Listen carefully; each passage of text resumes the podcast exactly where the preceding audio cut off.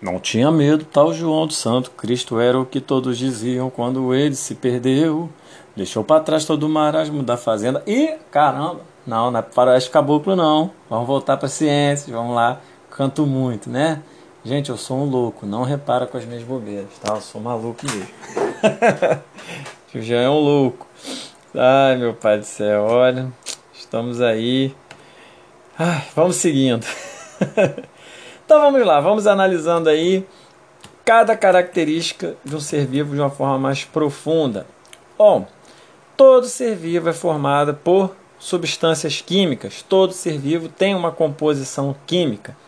E os elementos químicos mais abundantes nos seres vivos são carbono, hidrogênio, oxigênio. Esses três se combinam e formam carboidratos: carbono, hidrogênio, oxigênio os carboidratos, moléculas de açúcar, glicose, por exemplo, que é muito importante para dar energia para a gente. Também muito importante o fósforo, o enxofre, o nitrogênio aí que o nitrogênio ele vai participar da formação de proteínas. Então, muito importante as, nitro... as proteínas obrigatoriamente elas são compostos nitrogenados, elas têm nitrogênio na sua composição. É, e na crosta terrestre, né, se a gente for levar em conta, os, os alimentos mais abundantes são oxigênio, silício, alumínio, sódio. É, esses sais, esses elementos têm grande importância no nosso organismo, principalmente o sódio.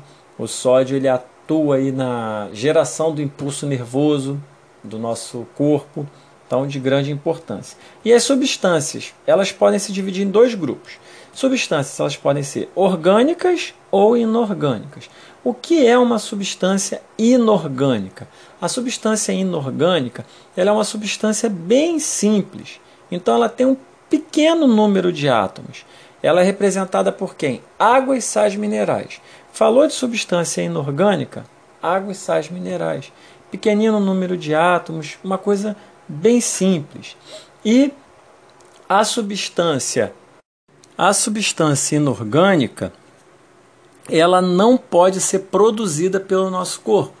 Nós não produzimos água, né? A gente tem que beber água. A gente também não produz sais minerais. Então nós temos que ingerir substâncias inorgânicas, o nosso organismo não consegue produzir, não consegue sintetizar.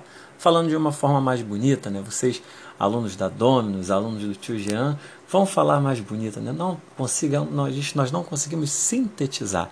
Porém, tem um, um, organismo, um, um animalzinho, né? Que é um ratinho que vive em regiões desérticas, que tem pouca água, regiões bem, bem escassas de água.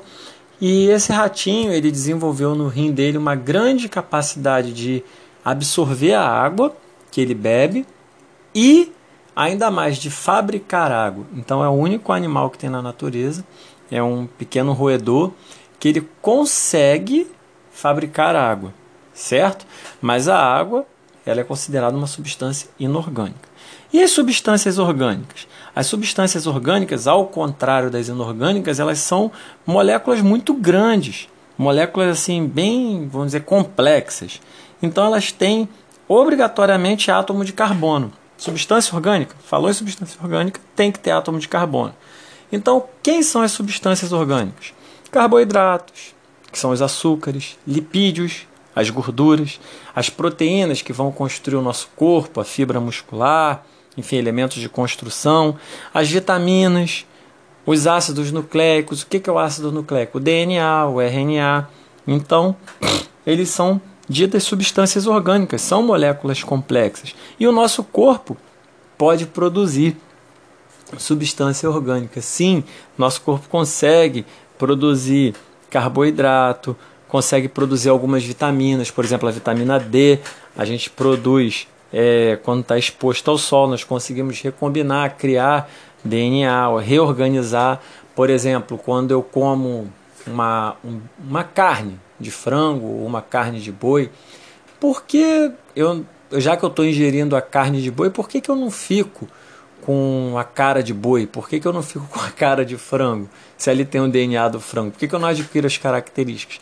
Porque todo esse DNA que está nesse alimento, ele é desmontado e um outro é recriado de acordo com o nosso. Ele é todo rearranjado de acordo com o nosso DNA.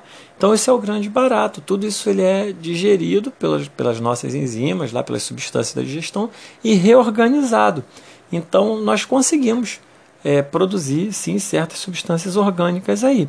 E uma, um fator importante né, para os organismos vivos que dependendo do organismo, né, as presenças de, a, a quantidade de substâncias orgânicas e inorgânicas vai variar. Por exemplo, no ser humano adulto, nosso corpo tem 70% de água. Se a gente for comparar com uma água viva, a água viva aí ela tem em torno de 98% de água, ou seja, quase 100%.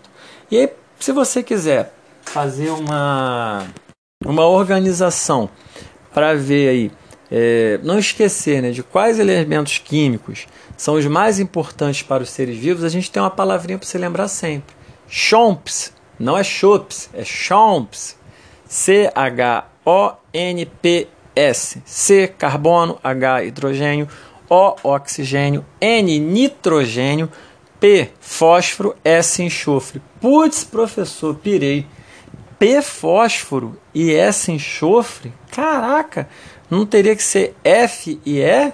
Não, porque a tabela periódica ela foi feita em latim. Então, as iniciais vêm do latim. Ah, garoto! Porque o latim é uma língua morta, é uma língua que ela não evoluiu, e carbono ele é chamado de um jeito no Brasil, de outro na língua inglesa, de outro no chinês, no mandarim, no, no alemão. Então usou-se o latim para padronizar. Então mais uma curiosidade para você. Por isso que fósforo vem com P e enxofre com S, de fósforum, com P em latim, e sulfur, de enxofre, na verdade lá no latim. Beleza, galera? Então, é, essa palavrinha chomps, nunca esqueça, são os elementos mais importantes para o organismo vivo. E desses aí, os quatro primeiros aí, o CHON, ou seja, o carbono, hidrogênio, oxigênio e nitrogênio, são os mais importantes, aí, os mais abundantes para a gente. Carbono, hidrogênio e oxigênio vão estar presentes aí nos carboidratos, o nitrogênio nas proteínas. Importantíssimo. E aí vou dar um pause aí para a gente falar da organização celular.